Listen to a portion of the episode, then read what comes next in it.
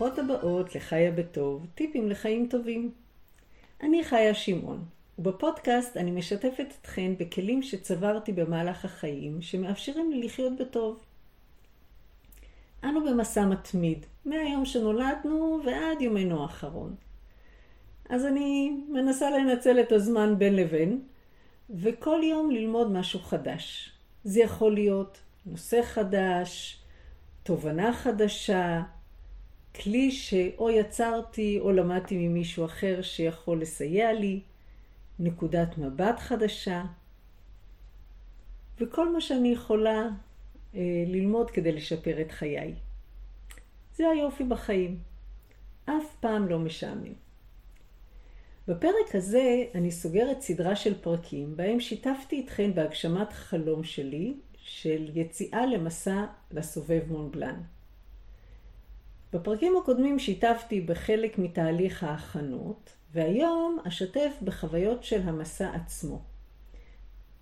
מהפן הפיזי, המנטלי והרגשי. וכמובן כלים שהשתמשתי, יצרתי, למדתי, ששירתו אותי במסע, ומאמצת אותם גם לחיי היום-יום. מוכנות? מתחילות. הגשמתי חלום. איך זה מרגיש? האם אני היום שונה מלפני המסע?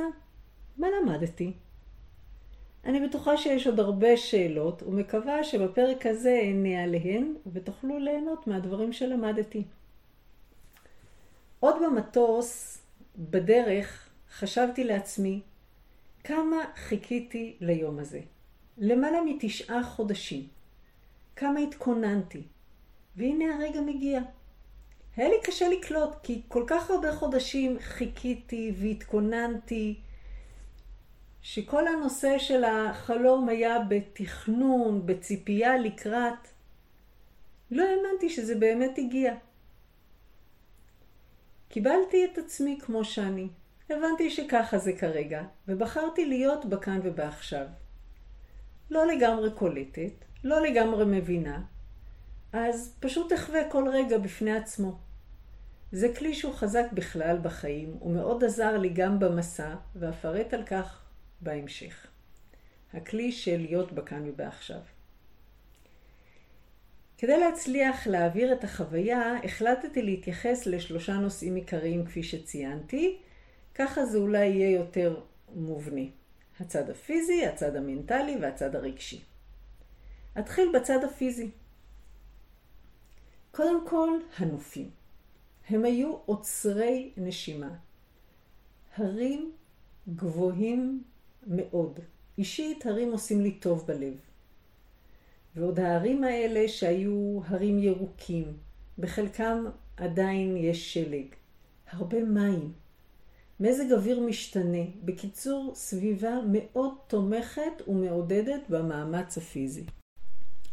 הערים מצד אחד היו יפייפיים ועוצרי נשימה, אבל הם גם אלה שהעלו את דרגת הקושי.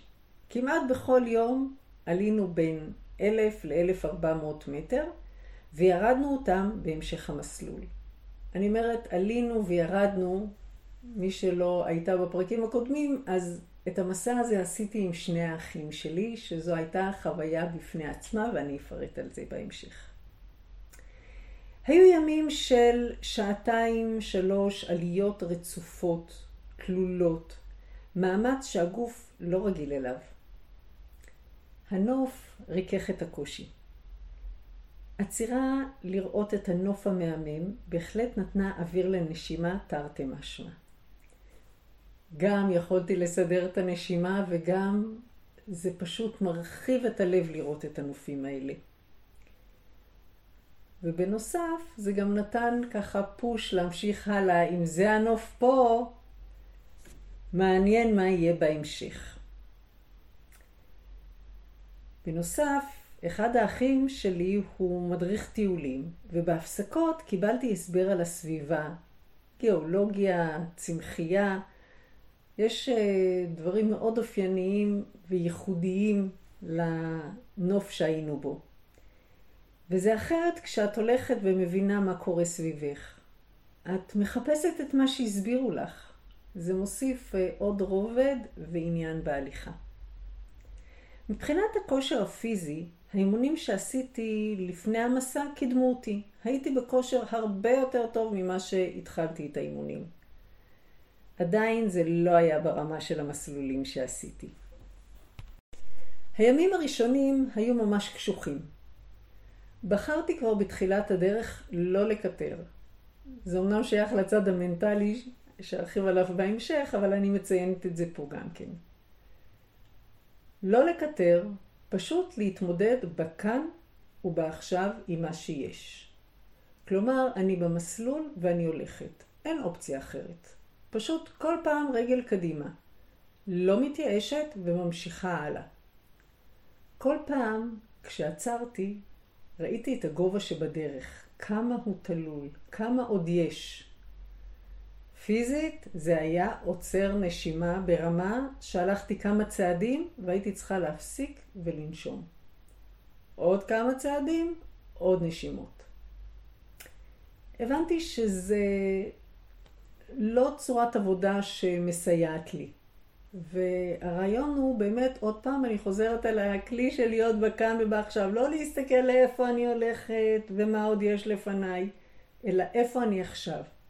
אז פשוט הורדתי את הראש, לא הסתכלתי למעלה, ופשוט הולכת צעד ועוד צעד, שאני מסתכלת רק מטר קדימה. השיטה הזו מאוד עזרה לי. בהמשך השתכללתי ובחרתי שיר ארוך, ואמרתי לעצמי, את שרה את כל השיר, ועד שאת לא מסיימת, את לא מפסיקה ללכת ולא מסתכלת למעלה. השיר עזר לי להעביר את הזמן. הלכתי לאט, ככה שהנשימה הייתה בסדר, ובסיום השיר הפסקתי.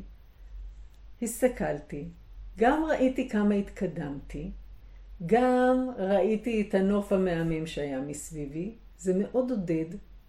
ראיתי שאני יכולה. וזה היה כלי מאוד מאוד משמעותי, וזה עשה את ההליכה אה, יותר פשוטה, וממש הצלחתי. כמו כל דבר חדש שעושים, הגוף עדיין לא מכיר את האינטנסיביות של העליות. ולפעמים כשזה משהו חדש הוא יוצר התנגדות. ההתנגדות גורמת לתחושה של הישרדות. וממש קשה להתמודד. זה בדיוק כל הנשימות המהירות שהיו לי, שלא יכולתי ללכת יותר מכמה צעדים בלי להפסיק. אם אני תופסת את תחושת ההישרדות בהתחלה ומבינה שאני שם, אז קל יותר לחפש את הכלים להתמודד. וזה בדיוק מה שעשיתי. הרגשתי שאני עוד פעם בהישרדות, לקחתי נשימה עמוקה, עצרתי רגע, הורדתי את הראש, הלכתי עם הכלי של הכאן ועכשיו, וזה מאוד עזר לי. אנשים שעברו את זה כבר וסיפרו את החוויות, אמרו שביום השלישי הגוף בסופו של דבר מתרגל לקושי, ולא כל כך האמנתי. כשאני בשיא הקושי ביום השני, אני לא מצליחה לראות מה יהיה שונה מחר. איך יהיה יותר טוב? שוב עולות מחשבות, האם אהיה מסוגלת להתמיד לאורך הזמן עם הקושי הזה? האם הגוף יתנגד באיזשהו שלב ולא אוכל להמשיך? לכן היה לי חשוב להקשיב לגוף. לא להגיע למקום שמעבר ליכולת, ופשוט הלכתי יותר לאט. לקחתי יותר הפסקות. שמתי את האגו בצד. לא כל כך פשוט לשים את האגו בצד, כאשר שני האחים שלי בכושר יותר טוב והם הולכים יותר מהר. לא נעים שאני מאיתה אותם, לא נעים שהם מחכים לי. חשוב לי לציין שבשום שלב הם לא קיטרו או אמרו משהו. הכל היה סיפורים שאני סיפרתי לעצמי בראש. כשהבנתי את זה, ביקשתי שבכל שעה נעשה עשר דקות הפסקה. וכך נשמור שנהיה ביחד. הם יתקדמו, יעצרו באיזשהו שלב ויחכו לי. כשאגיע, ביחד ננוח עשר דקות, ושוב נמשיך הלאה. שמתי את האגו בצד, הבנתי שזה המצב, ואמרתי לעצמי, מקסימום לא ילכו איתי לעוד מסע, אבל כרגע זה מי שאני, מה שאני יכולה, ואנחנו ביחד.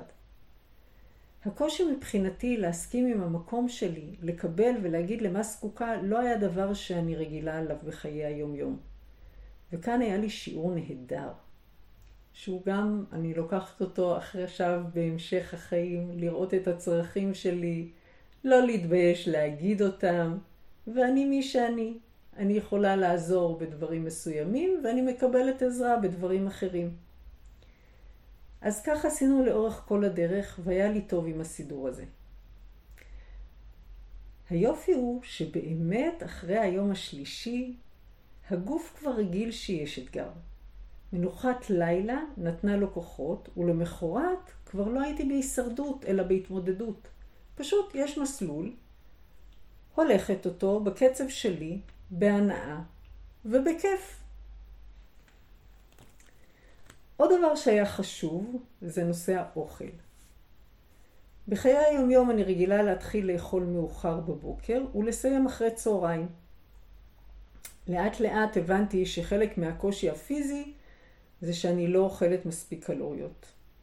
יש לי אח שרץ מרתונים והוא הדריך אותי איך ומתי כדאי לאכול בזמן מאמץ. וראיתי שכאשר הקפדתי לאכול, היה לגוף קל יותר. יצרנו גם הרגל שבסוף עלייה תלולה, אם יש חנות ויש בה מיץ תפוחים טבעי וקר, קנינו ושתינו. ממש הרגשתי פיזית איך הגוף מקבל אנרגיה, ויכולתי להמשיך במסלול עם אנרגיה מחודשת. בננות היו נהדרות בדרך, ולגוון אכלנו גם תפוחים. הבדיחה הפנימית בכל הצירה, השאלה, רוצה בננה? מעבר לתזכורת לאכול ולאנרגיה שצורכת, יודעת שכשאוכלת, אני מקלה על מי שסוחב את הבננות באותו יום. משקל על הגב הוא אתגר נוסף במסע. והרעיון הוא למצוא באמת את האיזון בין הדברים שרוצים לקחת שיהיה לנו בדרך, לידיעה שסוחבת אותם על הגב. אז מה שווה את הסחיבה על הגב ומה לא. והאוכל, אחד הכיפים, שבמהלך היום פשוט אוכלים אותו, ואז יורד משקל מהגב. לפני הטיול קיבלנו סיפור דרך, מה אנחנו הולכים לעשות בכל יום, וכמה זמן זה אמור לקחת. אז בימים הראשונים לקח לנו לפחות 50% יותר מהזמן שהיה רשום בסיפור הדרך שקיבלנו.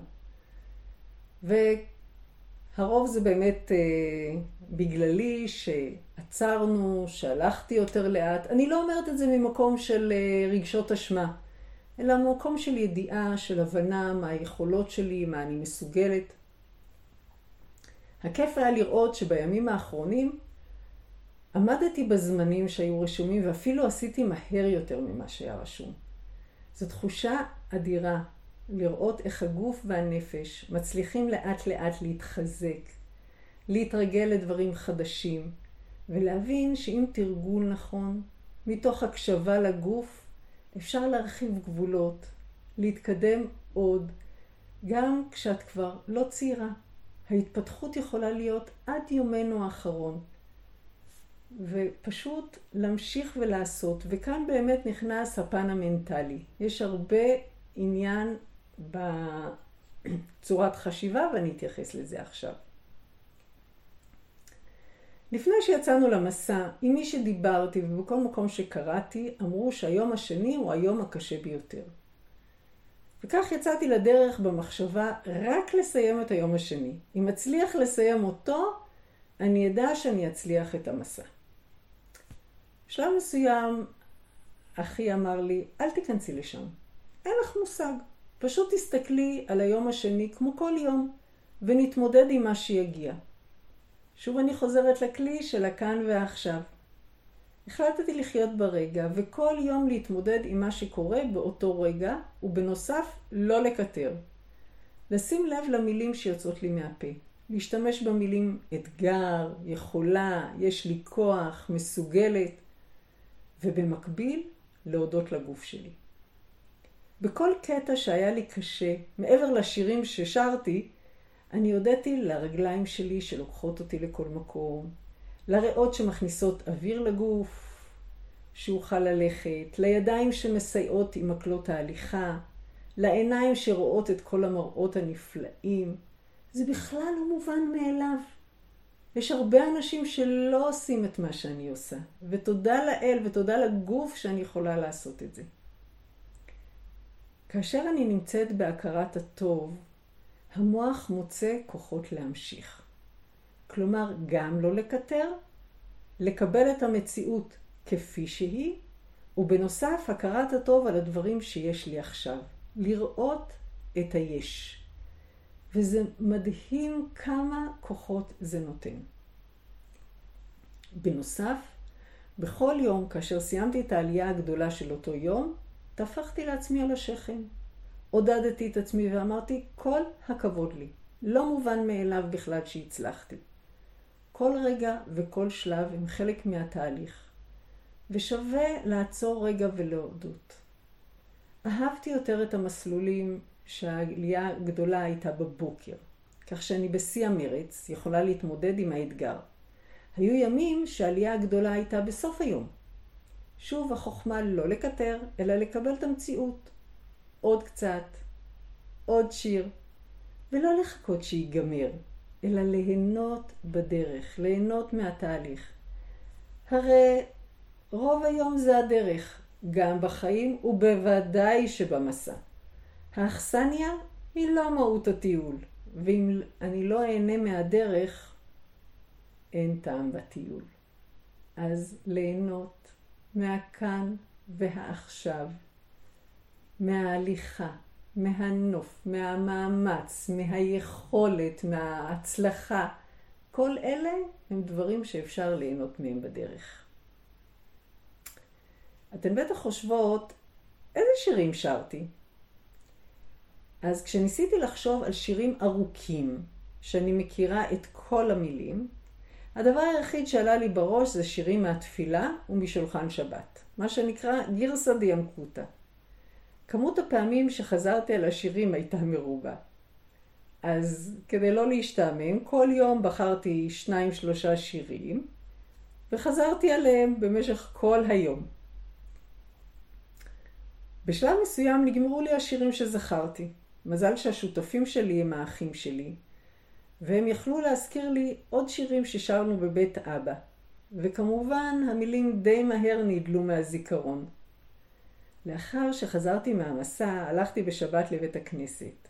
השירים ששרתי בתפילה התחברו לי ישר לטיול, והיה לי ממש כיף לשלב בין שני הדברים שהם מאוד משמעותיים בחיי. אז הכלים שציינתי עד עכשיו זה להיות בכאן ובעכשיו, לא לקטר, שירים ארוכים, אמונה שמסוגלת בשילוב התחזקות הגוף ואוכל, נתנו לי את הכוחות להמשיך במסע עד סופו. החלק הרגשי גם מביא עמו שיעורים. למזלי הייתי עם האחים שלי, יודעת שהם אוהבים אותי, מכירים אותי על כל הצדדים שלי ומקבלים אותי כפי שאני. כך יכולתי לשחרר ולהיות אני. לא פעם פגשתי את הילדה הקטנה, המרצה, ילדה שרוצה להיות הכי טובה, להראות שהיא יכולה, לא לבקש טובות. והרעיון היה לראות אותה, לקבל אותה, את הילדה הקטנה, לאהוב אותה ולהמשיך איתה. לשים את האגו בצד. לראות מה זקוקה ולבקש, בלי רגשות אשמה, בלי להרגיש שאני לא בסדר. זה נשמע נורא קל, אבל זה לא היה לי פשוט, המפגש הזה, וזו זכות גדולה באמת שתהליך כזה של הליכה בטבע והמפגש שלי עם עצמי מאפשר לי לעשות, ואני בטוחה שזה גם יעזור לי בהמשך. במסע אנחנו שלושה שותפים היינו. כל אחד הביא את החלק החזק שלו, ונתרם בחלקים שהם פחות חזקים.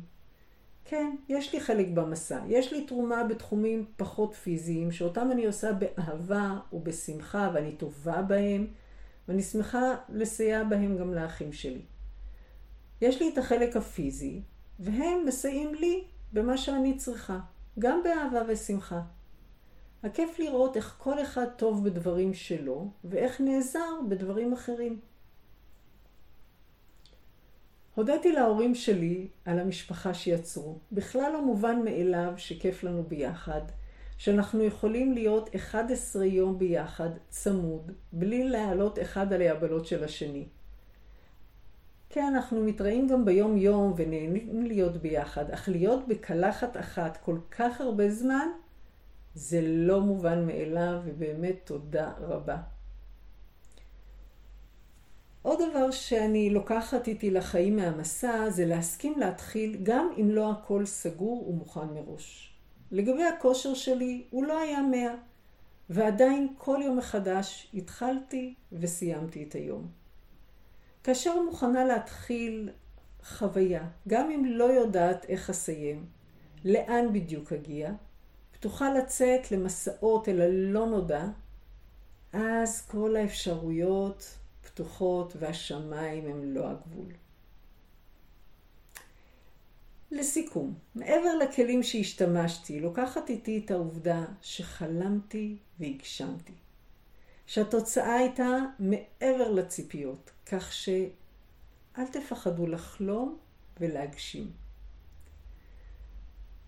בזכות המסע אני מודעת יותר לסובב אותי. רק השבוע הצטרפה אליי מישהי להליכת הבוקר. היא הייתה יותר איטית ממני. בהתחלה קפץ לי האוטומט שכמה זה מעצבן, אני לא מקבלת את מה שאני יכולה מהאימון. ואז נזכרתי איך האחים שלי חיכו לי במסע שלנו, בלי לקטר. ועוד יותר מזה, הם עודדו אותי לאורך כל הדרך.